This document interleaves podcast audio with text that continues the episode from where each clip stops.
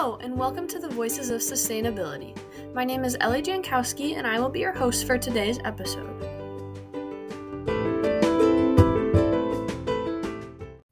Hello, everybody. Welcome back.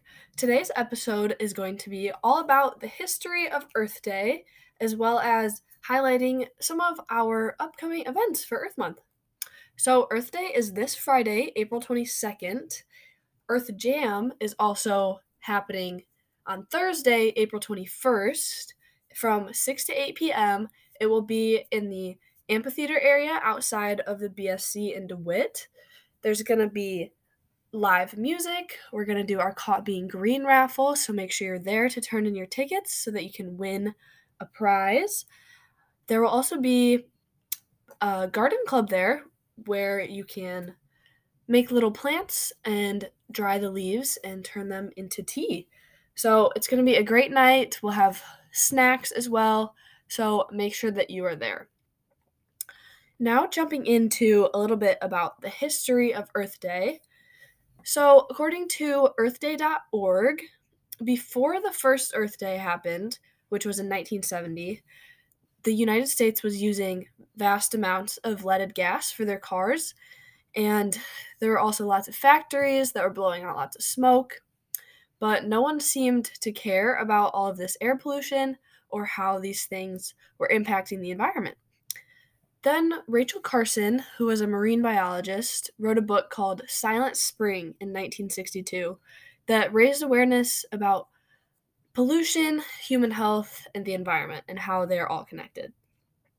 Another event that sparked public awareness was a massive oil spill in 1969.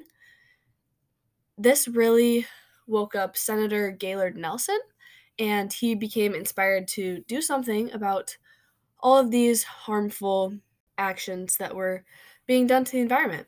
So he gathered a few of his colleagues and started teaching college students about these environmental impacts. And he chose the day, April 22nd, to do this.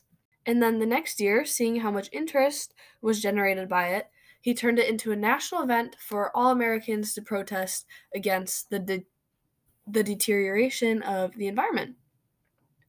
So this first Earth Day ended up leading to the creation of the United States Environmental Protection Agency and other important environmental laws. So that was really how Earth Day started. That was the first one in 1970, and it continued on and grew bigger each year then in 1990, Earth Day went global. There were 141 countries that participated and about 200 million people. It's grown even bigger over the years, and Earth Day now engages over 1 billion people from 193 countries and is one of the largest movements um, in the world. There are several countries that have really cool and unique Earth Day celebrations. One of them is Great Britain, um, London has an Earth Day celebration with musicians, and the event raises funds for British charities and groups fighting climate change. In Tokyo, they have a whole two day celebration of Earth Day in a park where around 100,000 people participate in activities and learn about different companies that encourage sustainability. So that's super cool. Another one is India, who Another one is India that has a variety of Earth Day activities, um, but they everybody dresses in green and they put on a lot of events that really focus on protecting the Asian elephant, which is an endangered species. And then lastly, another one is Switzerland. The International School of Geneva there hosts a green sale where they raise funds to plant trees on school grounds and throughout the area. And at the event, they play recycling games and environmentally friendly arts and crafts. So it's super cool to see how all around the world people are celebrating Earth Day in their own way with their culture.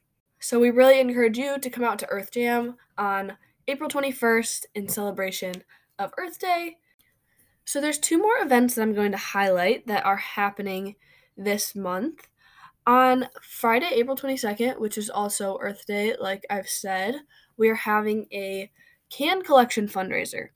So, Haas is collecting cans, and all of the proceeds will go to Plant with a Purpose, which is an organization that aims to help those in need through teaching sustainable agriculture practices and assisting in spiritual renewal.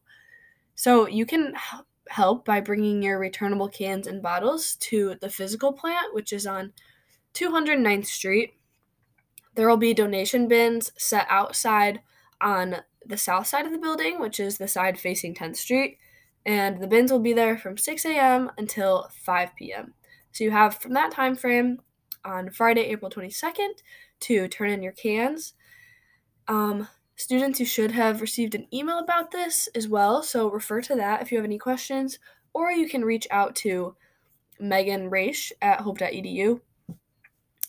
Another important note is make sure you dump your empty cans out of a bag and into the bins so that we don't have to sort through the bags when we return the cans and make sure that they are all returnable in the state of Michigan. The last event is Donations of Hope, which is happening from April 25th through the 28th. So, in partnership with Heart to Heart Resale, we will be setting up move out collection stations in the lobbies of Kollen, Phelps, Cook, Gilmore, and Dykstra. And then for students that are not living in these halls, there is also a station where you can donate items.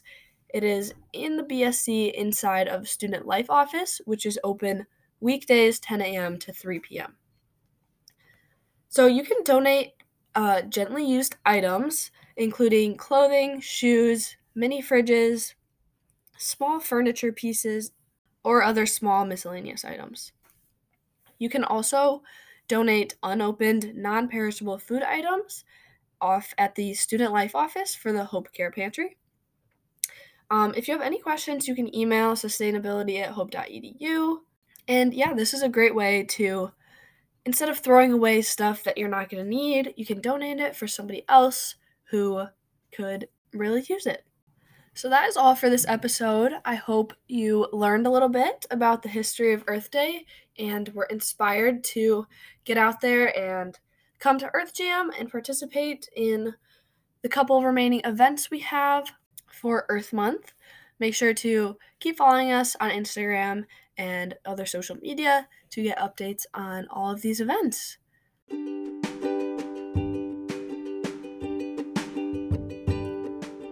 Thanks for listening. Make sure to tune into next week's episode and follow us on our Instagram at Haas underscore Hope College.